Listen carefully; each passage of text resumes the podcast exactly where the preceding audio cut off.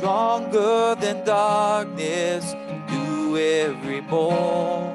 Our sins, they are many, His mercy is more. Praise the Lord, His mercy is more. Stronger than darkness, new every morn. Our sins, they are many, His mercy is more.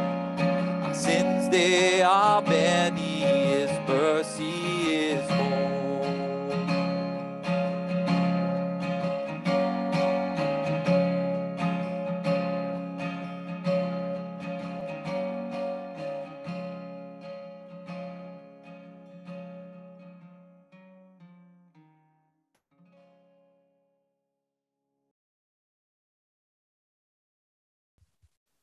Let's pray.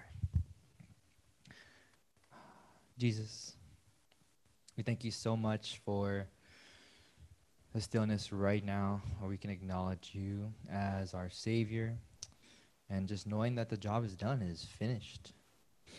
We get the rest in that and that your grace has been so good to us because of your blood. We're washed.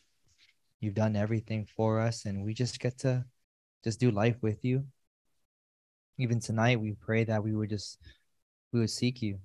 Right now, we're all in this place. We came here for one reason, and that's to, to meet you, to see you, and nothing else. We pray that we would get a little closer to you. We'd have, you know, heaven on earth right now with you in this midst. You know, your Holy Spirit would dwell with us right now.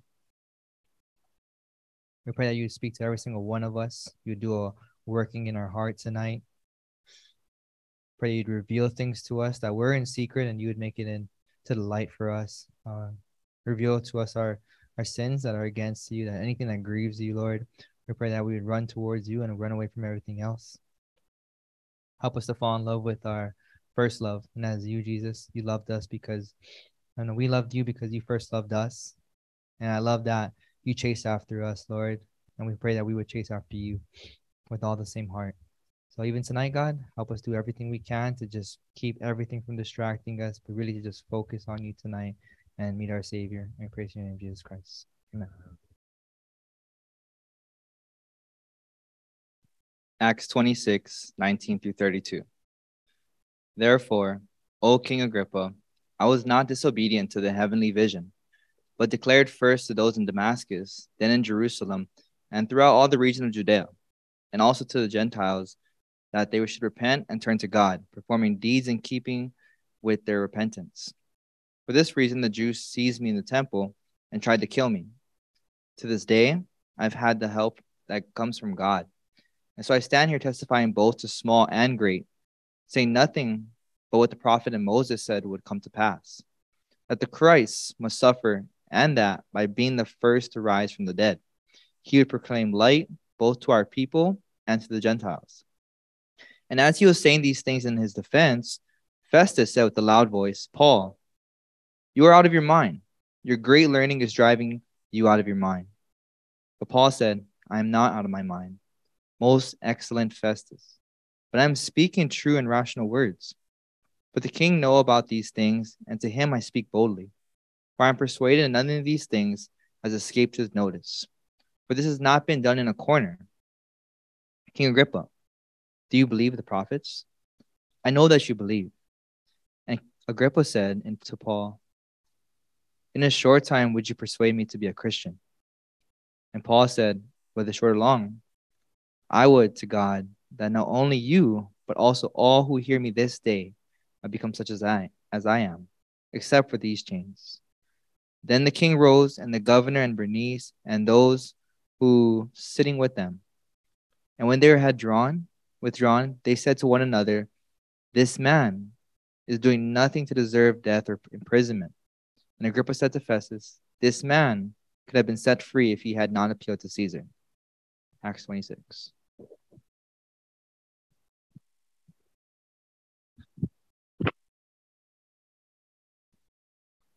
Keep your attention on the text. Let's, let's pray.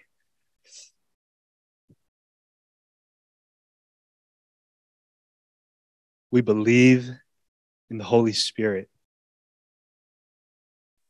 We believe that the words that we read and these verses in front of us right now is inspired by God. Second Timothy three says all scripture is breathed out by God and it is profitable. God, we believe, but help us overcome our unbelief. Because we may say that, but right now an attitude or maybe even the way in which we listen, it's as if we don't believe that these words are power, that it has the ability to cause a dead person to come to life. It has the ability to transform us from the inside out. It has the opportunity and ability tonight to make sure that none of us leave this worship hall the same. That's the Bible. It's the work of the Holy Spirit. And if you have anybody's attention right now, even just a tad, that is a gift and a work of God. But we pray you'd have all of us right now, a wholehearted, pure, and undivided devotion to you, Jesus. Though we can't see you with our naked eye just yet, King Jesus, help us to believe you're here, that you're among us. We pray that you would deliver us from mindless uh, Bible study, heartless Bible study. Pray that you would help me to get out of the way of your word, but use me as a means of revealing it and showing it and lifting it up. I pray that every point, every observation, everything that's preached and taught tonight would actually be there in the Bible, would actually be there in the text. And all my brothers and sisters and even our friends visiting tonight would see it for themselves. We're not here to learn or glean from any wisdom of man. We're not here to be entertained. We're not here to play games. We're not here to feel better about ourselves by trying to do something more healthy or positive. We need God. We need your word. We need power. We need life. We need real love and transformation. So do it now. God, nobody here knows what the next hour holds. Nobody here know, knows what tomorrow holds. We have just this moment right now. Life is so fast. And so it'll do us right to live in this moment. So help us, Lord Jesus, to be here, to be in your presence, and to be here together. Thank you so much for Wednesday nights. Thank you so much for the, by your grace, two years so far trek through this book, and help us, Lord, to uh, just take one more step through it. Let it be a big one, we pray in Jesus' name. Amen. So that is correct. It, uh, last September marked the two-year mark of our Bible study through the book of Acts. So uh, we started one one. Literally two years ago, no, now we're two years and one month. Uh, we've studied through other books like Philippians, like John, um, James. I, I'm sure maybe there was another one. I, I can't think of it right now, but um, Ephesians. Did we do Ephesians? Oh, okay, yeah, not, not this group. But and now we're doing Acts. And so uh, we're going to finish this chapter. We've been in this chapter for four weeks. So even if you're hopping in right now and you missed the first three weeks, that's okay. Um, Paul's going to summarize it all up tonight. And uh, if you want to hit any of those previous teachings, you can you can access that online. So I'm going to pick up on uh, Tate's note right there. So from twenty-six, one through eleven, actually from Acts one all the way to twenty-six, it's all been about the gospel of Christ going from Jerusalem, Judea, Samaria to the ends of the earth. The good news of the, of the light of the gospel going out. That's the big thrust. And by the power of the Holy Spirit through the apostles, through the church. That's the whole book of Acts. It's action.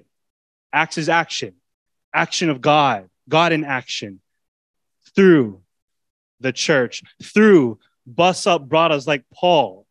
Because if you've been tracking with his story from back into chapter nine, this dude was the last dude you'd be expecting to be doing what he's doing in chapter twenty-six.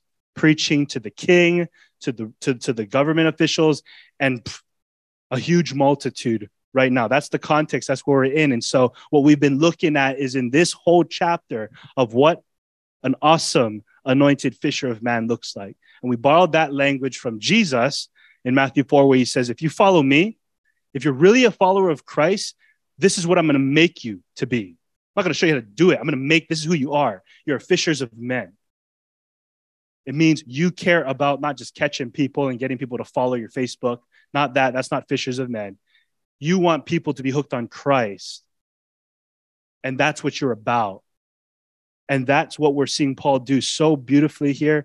Verse one through eleven, we saw him carefully constructing a bridge to connect Agrippa and the hearers to Christ. twelve to sixteen, we saw that he had a clear understanding of his conversion.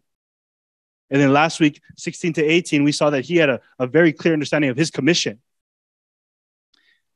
nineteen to thirty-two, this is like the big, booming, drop the mic climax moment. He's going to do it. He's going to go fishing. I mean, he's been fishing.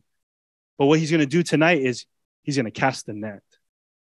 He's going to confident casting out and drawing of the net. I told you guys that um, my only real experience of fishing, this kind of fishing, was um, McKinley freshman year um, with the bamboo stick and the line and the King's Hawaiian bread. And, you know, so I, I mean, that I wouldn't even consider myself a fisherman at that point because I, ca- I caught nothing. No hanapa'a. Um, but I am more familiar with spearfishing. Okay. Much more familiar with spearfishing. And I'd say that because I actually have had a hanapa'a, a, a catch, uh, a harvest. Um, but if I were to take you along with me and say, you know, we're going to go fishing today. And if I told you, you know, but we're going to go out, um, but with no kui, you'd be like, what's a kui? Leo, what's a kui? Okay. So it's a string that you do what? Yeah. You string the fish on, meaning um, we're, if I said we're going to have no kui, um, but we're going to go out and we're going to cut all the lines on the spears and we're just going to go out with our spears and shoot stuff, what would you call that? Pointless. Uh, I would say I would even call that brutality to creation. What, we're just going to go shoot fish? Like, you know, can you can you imagine if I was a, a fisherman and I, knew, and I did know how to throw net? What if I said, okay, we go we go throw net and then we just threw the net? Oh, nice troll, brah. You get another one. Oh, yeah, let me see that one. Wow. Oh, okay, we go home. Can you imagine? What would that be called? Throwing pointless, right? But see, but see, I, I don't think we're so far from that as a Christian community, as people who have the gospel, the news that is above all news. I don't think we're that far in our evangelism. I think actually that's that's almost spot on in how we do evangel- evangelism nowadays as a church. You know, we just spit all these amazing, awesome biblical facts of who God is. He is love. That's true. He is holy. He is righteous. He's worth it all. He's worthy of all your time and affection right now. He's worthy of all your attention. See, I'm preaching it. I'm spitting it, but that's not evangelism. God loves you. That's true. He has a plan for your life. That's definitely true. Way better than you have ever mapped out for yourself. You see, I'm I'm preaching, but I ain't evangelizing. That's not evangelism. Evangelion. It's preaching of a good news. But see, this is what preach. This is what separates preaching from just lectures or just just um, making proclamations. Evangelism is this: you cast the net, but then you draw that thing. You cast the line. And you hope the hook and reel. Now, don't get me wrong here. We're not the ones doing the catching. John chapter six, verse forty-four says, no one comes to the Father unless the Father who sent me draws him. So if you came tonight because a friend invited you and you're feeling compelled and drawn, or you're starting to perk up and pay attention, um, and your friend has been praying for you, talking to you, they've been the means of God drawing you, but it's been God. And and the, the big means by which God wants to draw the fish, draw the catch, harvest the souls is true evangelical preaching, which says this: God is righteous and holy. There is none like him.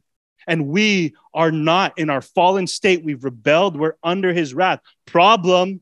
But here's the answer. Here's the solution. God in his love provided his son, his perfect sinless son. That's Christmas story. And he lived on this earth thirty years, thirty-three years. And he chose to go to a tree and bleed out and die, not deserving of it. But the purpose, the reason why he did it was to purchase souls, to save souls. And he did die. He did get buried, but he didn't stay there. He actually broke free. Three days later, he, he risen from the grave. He ascended, and he now has the righteousness and the power to offer forgiveness of sins. I paid it in full with my blood. Repent, trust in me. But see, that even itself, that's not, that's not evangelism yet. Wait, what? I just laid out the whole gospel, but that I didn't evangelize. Here's evangelism, what we saw Paul say. Agrippa, do you believe? You see that? True gospel preaching, it speaks to the will. It, it, it calls the person to do something. Local people is like this. So what? So what now? What you gonna do, brother? That's evangelism. When you draw it, by the power of the Holy Spirit, you cast that net and you draw. God does the saving. But this is evangelism, guys. And I think, and if we're honest, we are soft in this part for many reasons. We're afraid. We're scared. You don't want to call someone to something. You don't want to speak to someone's heart. It's a, it's a lot easier just to, you know, but look at it like this. Can you imagine um, when I was wooing my wife and I was pursuing her? And I wanted her to be my wife. Can you imagine if I was just talking all about how great and awesome you are, Sam, and how great and awesome I think we would be together? And, and I tried everything I could to communicate to her, like, I think we're a great fit. But nothing's going to move forward. Nothing's going to happen until what? I get on my knee and I say, will you? Will you marry me? You see that? So it is with Christ. So it is when we love the lost and we speak the truth of God to them. We got to get to this point where Paul gets to, where he's not just there to spit facts about Jesus. He's there to tell them who he is and then call them to respond. Do you believe? So we're going to walk through this text, and I want you to see Paul casting a net, casting the net of the gospel of Jesus Christ. And pulling, drawing. Again, I just want to make this clear. When we go out and evangelize and love the lost, we're not saving nobody. It ain't us. But we are the means by which God does it. That's why Romans says, how are they going to know unless someone preaches? How beautiful are the feet of those who go and bring it. And when we bring it, it has the great implication of you and I speaking to the will of a person's heart. So we're going to walk through this. We're going to see some observations, but I do want to get to, and you can highlight this. Um, this is going to be the big part, verses twenty-four to twenty-eight. That's where we're going to try to camp out the most. I don't want to rush through these things, but I'm going to try to just kind of um, go through them. But, but that's where we're going to see the drawing, the casting of the net. And, and, and to connect it with last week, the reason why Paul lives like this, guys, is because he is first so staggered and stunned by the way in which God has hooked him. See, people who evangelized like this are the people who took a good long stare at their own lives and realized, I am saved totally by grace. He's not just giving a presentation. He's not doing a sales pitch. He's trying to love King Agrippa and all who are hearing, small and great. Let's, let's, let's walk. Verse nineteen, therefore, we already covered that. In light of all that, in light of my conversion, my commission, oh, King Agrippa, I was not disobedient. It's like, dude, King Agrippa, I just told you that whole thing. I ain't going to disobey Jesus. I mean, shoot, he should have finished me, right? I ain't going to disobey the heavenly vision, the word that came from God. Verse twenty, but declared first to Damascus, Jerusalem, and throughout all Judea and to all the Gentiles. Does that kind of ring a bell? Does that order ring a bell? Jerusalem, Judea, and Judea, and that's Acts one eight right there. Paul's on the team now. Isn't that epic? He was all anti-Acts one eight, and now he is like Acts one eight pride. One of the one of the one of the foremost big hitters. I, I never disobeyed King Jesus, so I went crazy. I started just casting the net everywhere. Damascus, Jerusalem, Judea, Gentiles. that they should repent and turn to God. You see that? That's what he was doing in his evangelism. He's casting the net and he's drawing them. He's calling them to the repentance. He's not shy. He's not afraid. Why? Because it's life or death. He loves these people. Brothers, sisters, it's not unloving to call someone to repentance. Just recently, I had a brother come up to me recently and said, look me in the eye and tell me straight, what's, what's my problem? What do I need to repent from? And I marvel at that. To be hungry, to respond.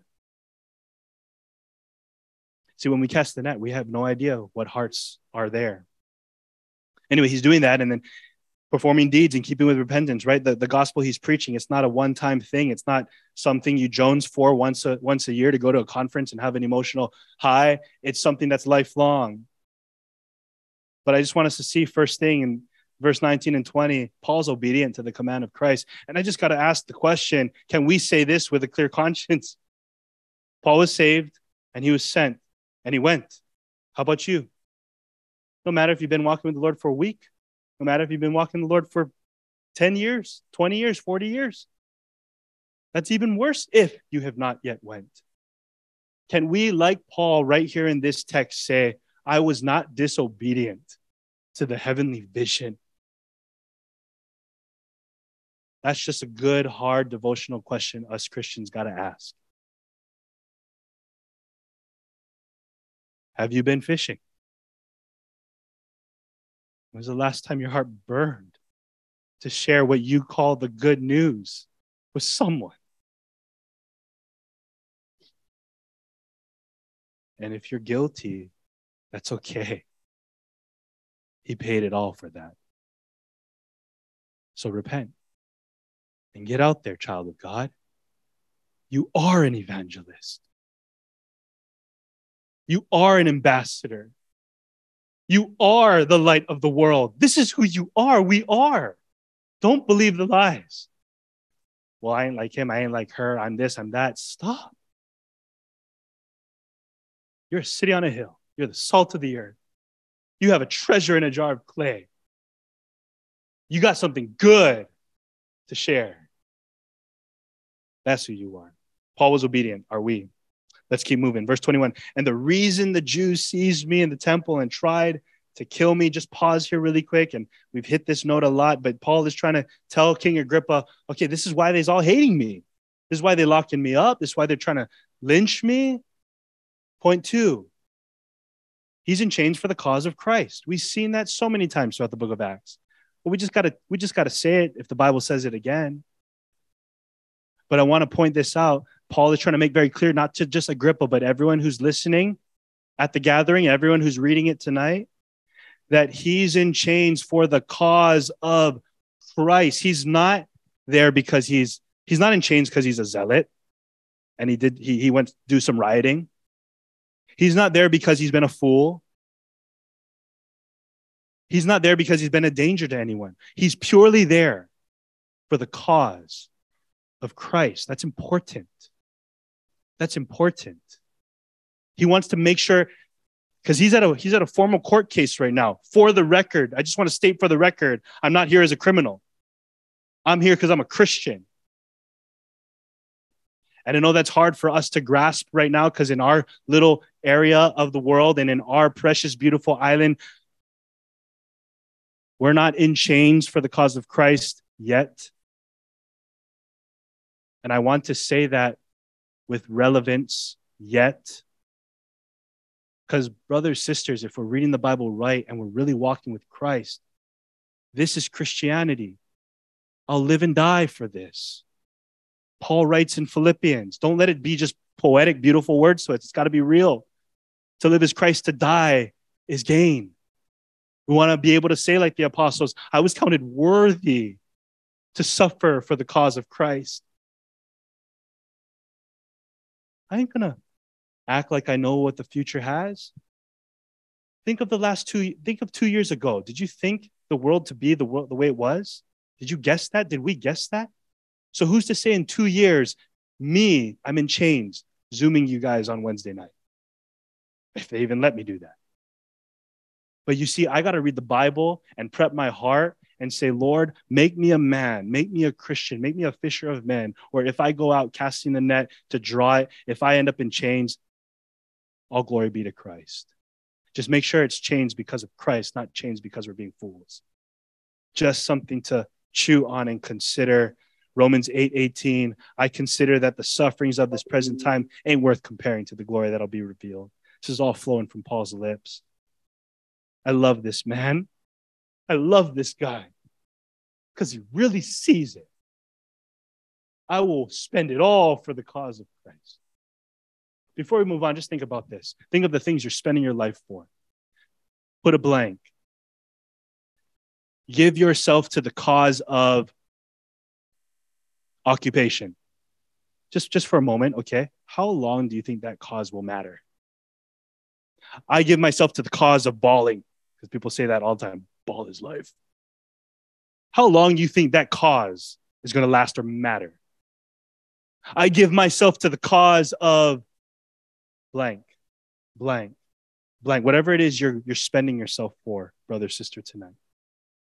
The cause of Christ. Oh, I got to remind myself of this. Those chains is nothing.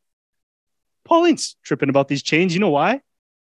Because it's light and momentary. It's just, this can come off sooner or later. What Paul's about is eternity. The cause of Christ will matter a hundred years from now. The cause of Christ will matter a thousand years from now. The cause of Christ will matter a million years from now, a billion years from now. It matters for eternity. So I'll give myself to that. I'll give all my bloods, my, my, that's guts and blood together, my bloods. I'll give all my bloods, blood and guts and all. Why? Why will I give myself to that when I put my children to bed at night and sing praise songs over them and recite scripture?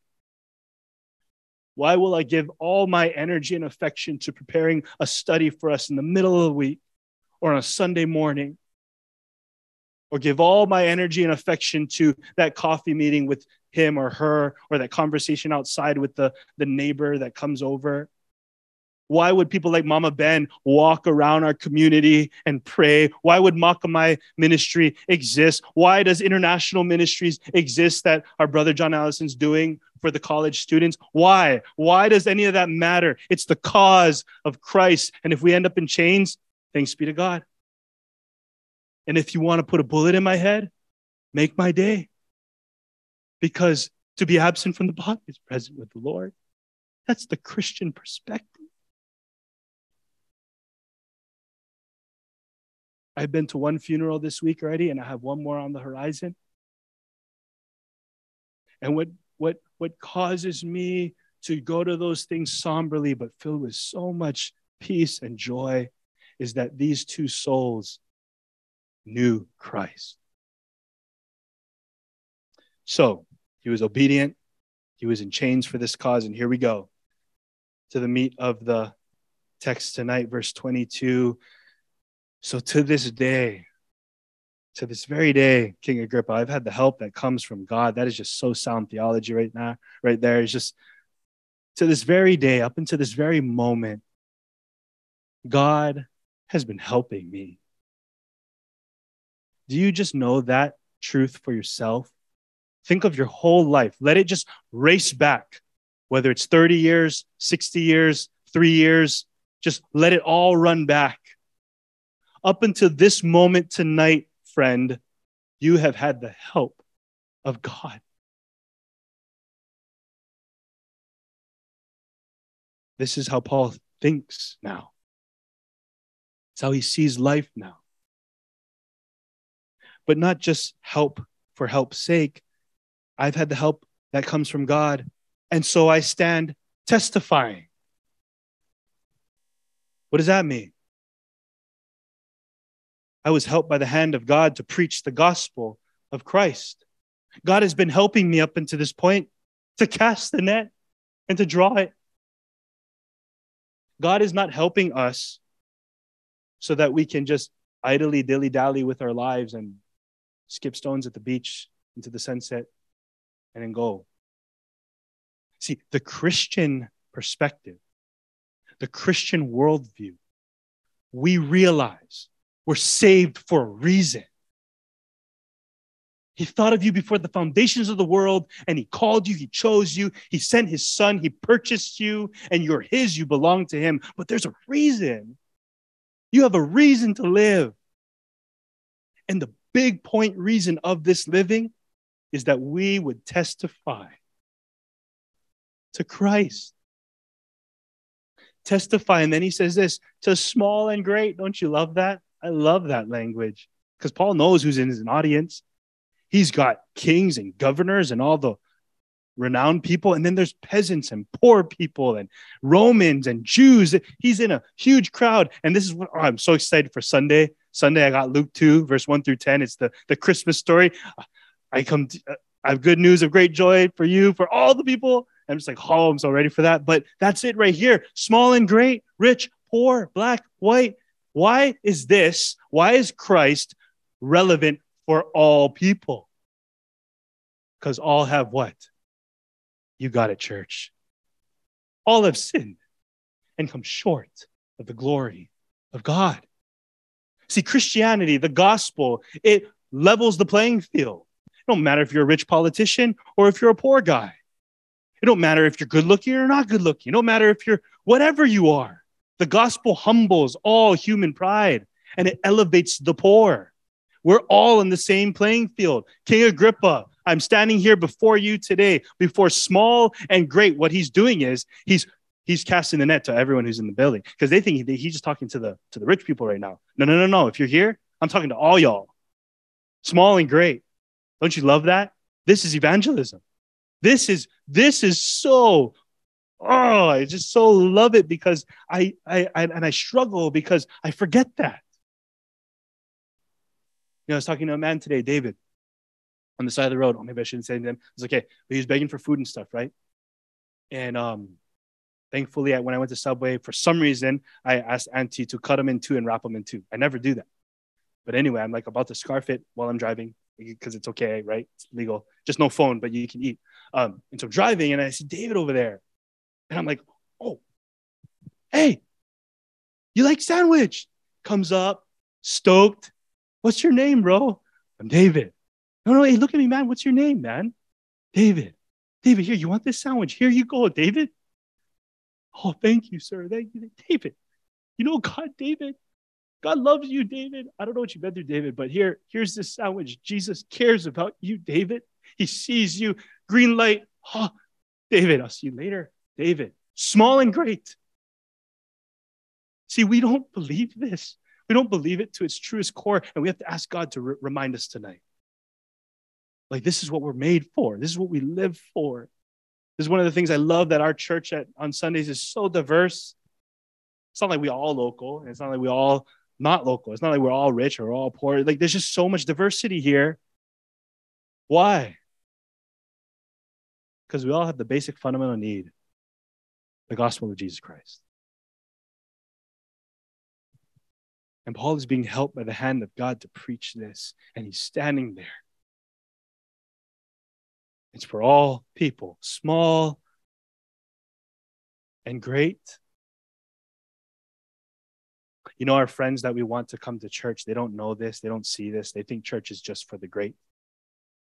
It's just for the people that are a little bit more put together. The people that look a little bit more polished in life. I don't know. I don't know what they think. Actually, I do know what they think because I ask them sometimes. You know, that's why a lot of the surfers that I surf with at bowls, they don't like come because they're like, God, church for me because I own pothead. And I was like, exactly, you know. But see, they need to know this, but they don't know this. But Paul is making it clear. No, this is for all people, small and great. And I'm telling you, I'm telling everyone. And then he, he starts to wove connect the dots, saying that nothing what the prophets and Moses said would come to pass. I love this, just really quick. This is Paul in his great um, biblical theology right here. He's saying, I'm not telling you anything new, anything outside of the Bible, King Agrippa. I'm not here novelty, making up a message. No, this is just straight up from the prophets and Moses. All the Old Testament guys points to Christ.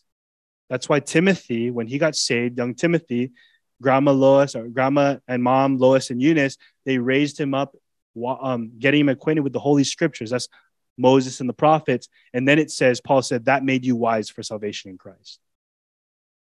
Okay, just really quick right there. That's all the Bible pointing to Jesus. And he's saying, I ain't saying anything outside the Bible. Verse twenty-three, that Christ must suffer, and that by being the first to rise from the dead, he would proclaim light both to the people and the Gentiles. That's the gospel right there, guys. But I want you to know this, because if you're still afraid and you still have fear and, and, and reluctance to go and tell that to your friends, to your coworkers, to your family members who scoff at you for coming to church, hear this. Paul said, up until this day, I've had the help of God. God is with you. Remember, Jesus said, lo, I am with you always. When did he say that? After he told them, go. Go fishing. We hear this, we know it, we see it, but we're scared. Let's be honest. We're timid. We're afraid for now. For now. Wait till you get to your knees and you start praying out to God. God, be with me. Until you start realizing things like Psalm one twenty-one. I lift my eyes to the hills. Where does my help come from? My help comes from the Lord. And then he defines who the Lord is, who made heaven and earth. Think about it. I got the help of the God who made it all with me. Now who's scared? Where does Paul get all this confidence in his casting of the net? Where does he get all this courage and charisma and boldness? Not from himself. Read his letters. He doesn't boast in himself. It comes from the Lord. I just don't know if we realize who's present with us when we're out there being fishers of men. Who's present with you? He's with you. Here's something for you to think about.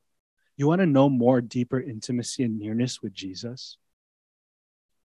Set yourself when you wake up in the morning, look in the mirror and say, I'm going to go preach the gospel. I'm going to tell someone what's good today. I'm going to love them. I'm going to love my neighbor as myself, with a hope and a means to sharing them the greatest thing that's ever changed my life. See what that day turns out to be like. Wild. So I love using language like adventure to describe my Christianity. It's an adventure. No one said it's going to be safe. No one said it's going to be easy. Oh, but it's so good. He's being helped by the hand of God to preach the gospel. Remember this, and Jesus said, John fourteen, fifteen to sixteen, if you love me and you keep my commandments, I'll ask the Father and he'll give you another helper. Listen to how long the helper will be with you, forever. Verse twenty-six, the helper, the Holy Spirit, that's who the helper is, whom the Father will send in my name. He will teach you all things and bring to your remembrance all the things that I've said to you. You think Paul was backstage? Well, he couldn't be backstage. He was in chains. You think Paul was in the barracks trying to recite his sermon and figure out, okay, I'm going to say this, and I'm going to say this, and then if they say this, I'm going to say this. Nah, the Holy Spirit was with him. The hand of God was with him. And when it was time to open his mouth, he opened it, and all the goodness came out. Brothers and sisters, I want all of us to know this help that comes from the Lord. I dare you. I dare you to go on an adventure with Jesus and the Holy Spirit tonight, this week. I dare you. And you know, I think many of you have taken the dare, because at our last two church evening prayer meetings, prayer prayer requests have, I mean, praise reports have been going off the chain of various people sharing the gospel and coming to faith. We have four to or five pending baptisms at our church. Five baptisms on the way. That matters for eternity. I love this. I love that we do this together. And I love that Paul says right here, I've had the help of God. This is why we pray so much. People have told me, why are you so passionate about prayer? And I would reply, I'm just so desperate for help. What else do I do? Not because I'm pious, not because I think I'm better, not because I'm more disciplined. I'm just desperate. I know no other way. You know what prayerlessness really says? I say this a lot. Prayerlessness is a drug. It's a, it's an addicting drug.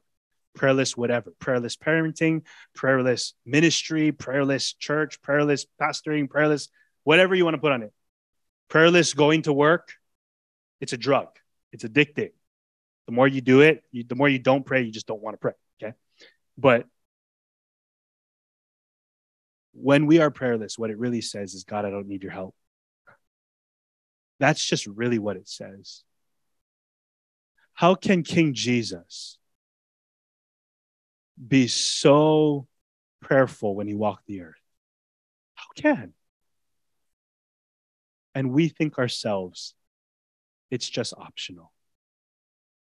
And this is why many of us don't know the help that comes from God. You're missing out. You're missing out on the greatest moments on this side of grace. So I urge and I plead, know the Holy Spirit, know the Helper. And it starts with a prayer. You can start praying right now in your seat. God, be my help.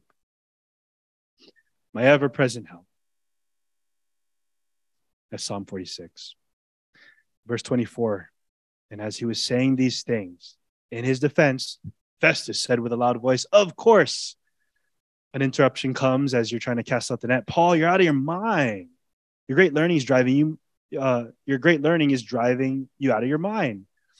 Paul says, I'm not out of my mind. Most excellent Festus. Wow, what grace, yeah. But I'm speaking true and rational words. And the king knows about these things. Now, okay. Tune in now. Look at look at how Paul, he, he kind of deflects the distraction. You can expect that when you're trying to go fishing, when you try to be a fishers of men, when you're trying to do kingdom work. Expect distractions. Just expect it. You crazy. I'm not crazy, but you're uh, um, excellent Festus. Okay, anyway, King Agrippa, right? He's staying focused. He, he's not getting thrown off the rails there. But he says, verse twenty-six, for the king knows about these things. And to him, I speak boldly. You see what he's doing now? He's he's he's too, he's zoning in. He, he's starting to kind of approach. He's lining up his shot. King Agrippa, I'm speaking to you. I'm speaking to him boldly. I'm persuaded that none of these things has escaped his notice. Come on, the king knows what's going on. He knows what the, what's been going around. He knows the scriptures. He knows what I'm saying. For this has not been done in a corner. The gospel, Jesus, his, his ministry on the earth, it wasn't private, it was public. And then here we go, verse twenty-seven. King Agrippa, do you believe?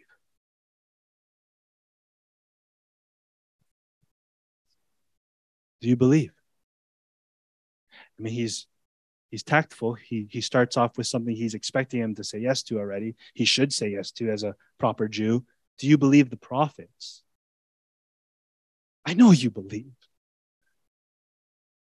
I think that's a gasp moment. The whole crowd. When's the last time a criminal has questioned a king? When's the last time a criminal has questioned a king in a way where, like, come on, you, I know you know. I know you believe. You see the boldness here? You see the confidence? You see the care? Paul really believes the gospel can break through to that man's heart. I don't know if we evangelize with that kind of faith. That's why there's times I'm tempted when I'm ministering to a person who's so hardened in heart, I'm just thinking, how do I get out of this conversation? You're not going to believe anyway. She, she's not going to hear what I'm saying anyway. You guys ever feel or think that? Here's our chance to repent tonight, church, because Paul, look at Paul. He doesn't. He goes all the way. He gets there. Do you believe?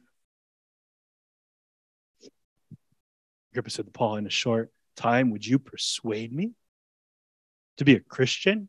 He knows what he's trying to do. He knows that if he says yes to the prophets, then hello, your whole argument has been Jesus um, fulfills the prophets. So if I believe the Old Testament, then I must believe your New Testament that you're preaching to me. So he deflects that and he says, are you trying to, in such a short time, would you persuade me to be a Christian? And then here we go. Paul, he notices, okay, he's putting up the stiff arm. So what does Paul do? He now addresses everyone in the house, whether short or long.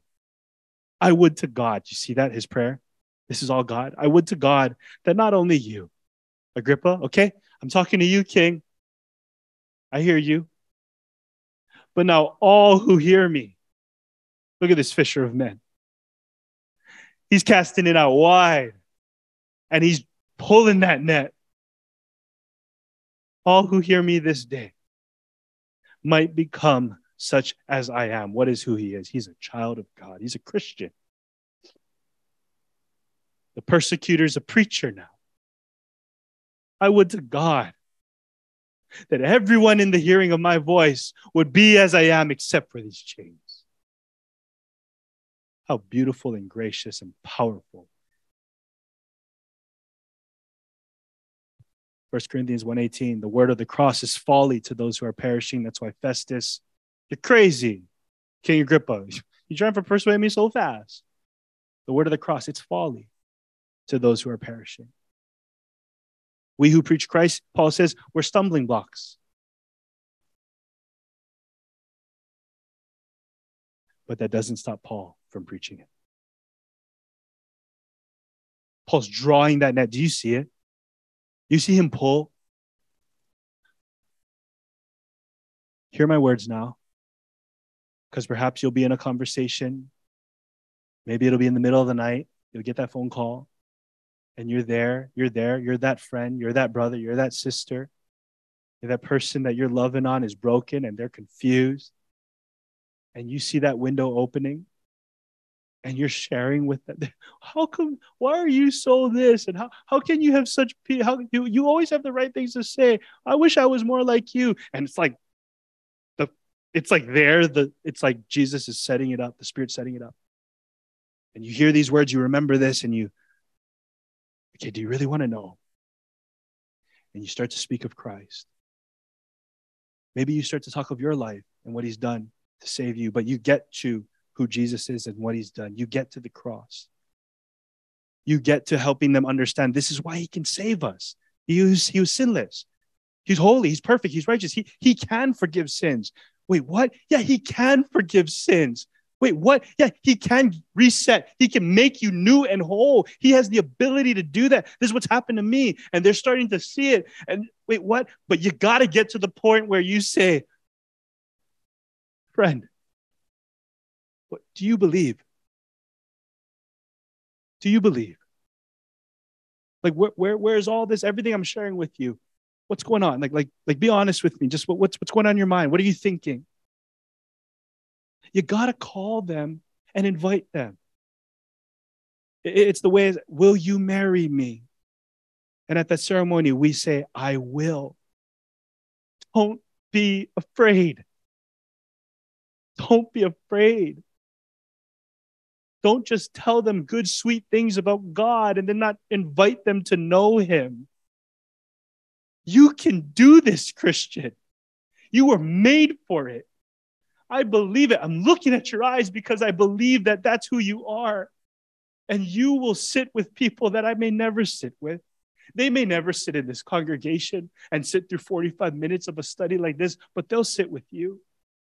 They'll listen to you. They'll take your phone call. They'll want to surf with you, golf with you, whatever with you, because you're so cool. But you make sure you get, you get them from your coolness to Christ as winsomely and lovingly and patiently as possible. And when that, that moment happens, you can introduce, you can say, would you like to know him? This might sound crazy to you, but you can, you can, you can experience him tonight. Maybe you're in the house this evening and this is your moment. And you've never had someone ask you to your soul, because I'm asking you right now, do you believe this? Do you believe that Jesus is the Christ, the Son of the living God, Or does it still sound like craziness to you? And even if it sounds like craziness, I feel you. I empathize with that. I was very skeptical about this in my early years. But I'm asking you, do you believe? Because if you confess your sins, he's faithful and just. He'll forgive and cleanse you because he can. And you trust in him. You trust Christ. And if you believe in your heart and confess with your mouth that Jesus Christ is Lord and he saved you by dying on the tree and raising from the grave, I can tell you with all confidence from the Bible, you're saved. You're saved. You don't make it home tonight in your car, you're fine. Because if tonight's your last night, you'll wake up in glory. I don't know, guys, but that's so good. How can we contain this and keep it in? He drew the net, he cast it. Invite them. The people you've been praying for. God, Acts chapter four, enable your servants with boldness to keep speaking your word. Pray like that. Get out there. And then here to close, verse thirty. Then the king rose, the governor and Bernice and those who were sitting with them, and they withdrew. They withdrew. In other words, no go. Was Paul a failure? Did he flop it? Did he scrub the kick? Is God mad? And is God in heaven now mad at Paul? Come on, Paul. Gave you a shot. You took it. They just walked away like it was not even important. They walk away and they say, okay, this guy doesn't deserve death or imprisonment. They're convinced that, yeah, he's not a criminal, but whatever he was saying is just not credible. They're shutting, they're, they're, they're saying no to, to the gospel right now. He cast the net, he drew, and he picked up the net, it was empty. At least for those people. Verse thirty-two, this man could have been set free if he didn't appeal to Caesar. I mean, he by appealing to Caesar, now he I can't, it's out of my hands. I can't, I can't, even if even though he's innocent, I can't let him free because Roman law, I mean, our laws, you gotta go. This is Caesar's now. But he would have been set free if he just if he didn't appeal. No, Agrippa, you would have been set free if you had just trusted Jesus. In closing, what we see here is the result of the catch is always in God's hands. The result of the catch is always in God's hands. Paul was not a failure here tonight, church. He was successful. You will go out there and you will cast the net with the people you love the most. Start there. Your family, your children, your parents, your grandparents, your, your, your B F Fs, whoever th- those are, your coworkers. You will love people and they will call you crazy. And in this moment, I pray you hear this. You are not a failure. Paul would say, if we were to interview with Paul, hey, so Paul, tell us about that with the king. How was that one?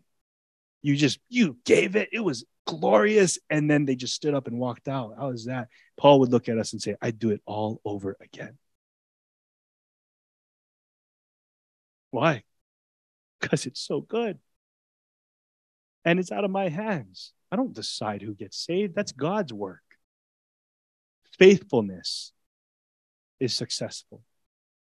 Matthew twenty-five, twenty-one to twenty-three, his master said to him, well done, good and faithful servant.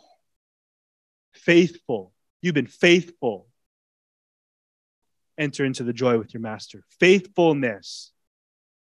Paul was successful because he was faithful. That's all God asked of him. That's all God asked of us. So I can look at all of you who've been loving your neighbors this week and doing your utmost to share. Well done. Keep on. But they said no, but they said that keep on. Well done. I can look at a brother like John and see, he'll be like, oh, you know, it's it's been a hard week at, at International or whatever he might want to. You've been faithful, right? Well done. That's all God's asking of us. Leave the results in his hand. Christ is the one who heals and saves and redeems. And oh, Agrippa and the governor, they could have been set free if they had just trusted Christ. And you know, it's kind of fun to think about. Can you imagine that maybe the great walked away, but what about the small people? What about the small people in that house? While Festus was dogging on Paul, they were like, no, that makes sense. Huh? Oh, yeah. Yeah, I love my Judaism now.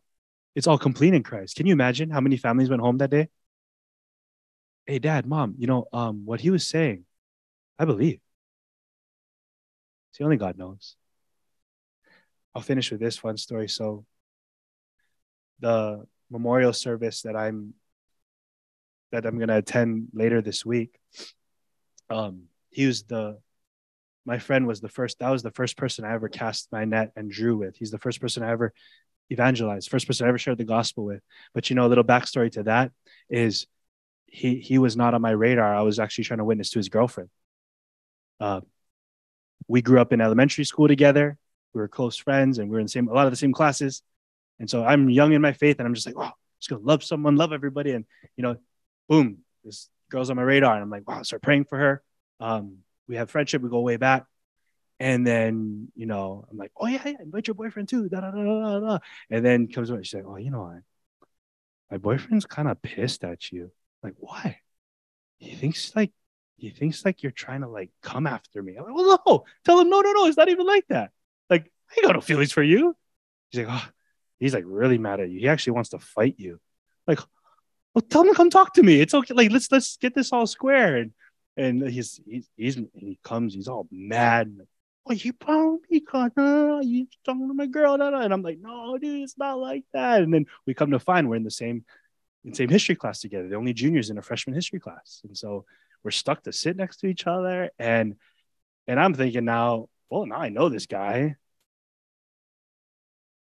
I get my gear up, start casting my net. Months go by. I, I forget about the girlfriend. He starts attending church with me.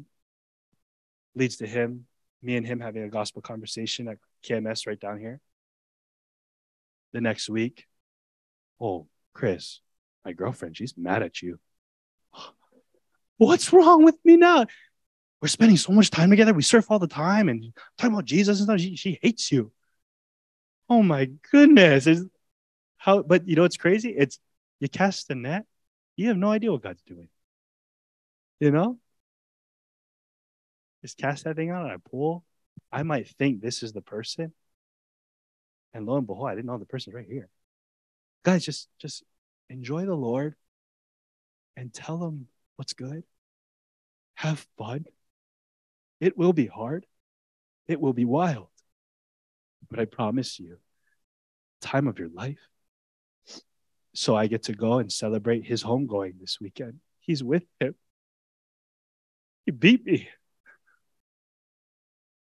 And I'm so thankful that I got to participate.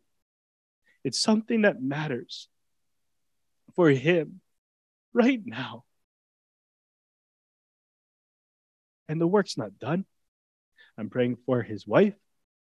And I'm praying for his sister and his nephew and his, because they don't know this faith that, that he had.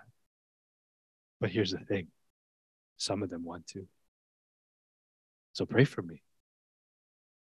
Because we're all doing this together. In closing, we'll close with a song. But this is one of the things, like, understand this about a church. Is we're all going to spread out and go and, and live our individual lives. But in spirit, like we are actually all doing this together. There's a powerful thing in corporate prayer when we pray together. Like oh my gosh, the Spirit shows up in power. You better believe, even though Paul was on the stand, he wasn't by himself. Guarantee all the boys was praying. Someone was praying. So as we sing, as we get ready to sing, and even as Trevor kind of gets ready, use that space. Use this space now to pray big, big prayers. Recommission your soul. Don't forget why you exist and why you're here. Guys, time is short. I don't know how much longer we have. Do something that matters for eternity. And let's do it together.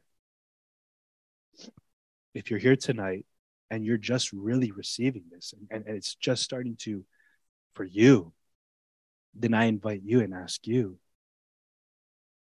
to pray and come to your King Jesus and get right through Christ by his blood. Confess your sins.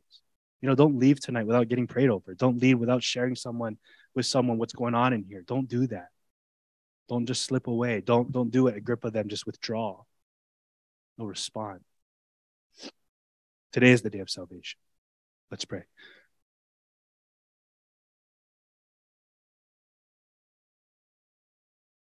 Okay. Yes, yes, yes. yes. Okay. That's That's good. I got a text from my two. Yeah, we'll we'll pray for um for for her and everybody. Father, we know that right now, even in the moment of this prayer, there's a trillion things you're doing. There's a lot of orchestration that's going on. We think of our sister who was brought up earlier, who's ministering to a friend even right now. We pray that you would bless and keep her, that your Spirit would be upon her, that you give her the words of life, um, and that you would help her to even share and testify to Christ, to cast that net and draw it. We ask that you'd help all of us, Lord. This is not a job merely for the pastor. This is, in fact, actually a job for us all. We all here in Christ are saints. We're all priests, kings. We all have access to you. And that blows my mind. We all have a resource that's from heaven that is unending. All we need to do is ask. So we ask you, Holy Spirit, to come now in fire, and empower, save, send, fill us up. I pray that our hearts would beat for eternity like it's never beat before, and that we'd live on purpose, with purpose, and this purpose is the cause of Christ. Do it, we pray. Lead us. And even as we sing, let these things become more true in our hearts and in our minds, that it might flow out of our hands and feet. Thank you, Jesus, for another evening of study and worship. In Christ's name we pray. Amen. And when before the throne I stand in him complete, Jesus died, my soul is saved. My lips shall still repeat, Jesus paid it all, all to him I owe. Sin had left a crimson stain, he washed it white as snow. Jesus paid it all, and all to him I owe. Sin had left a crimson stain, he washed it white as snow. Amen.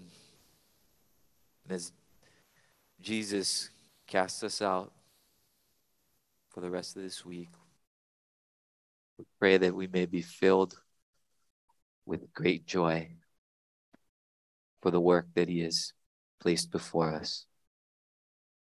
It don't matter if the fish don't bite. It'll be all right. All right. Amen.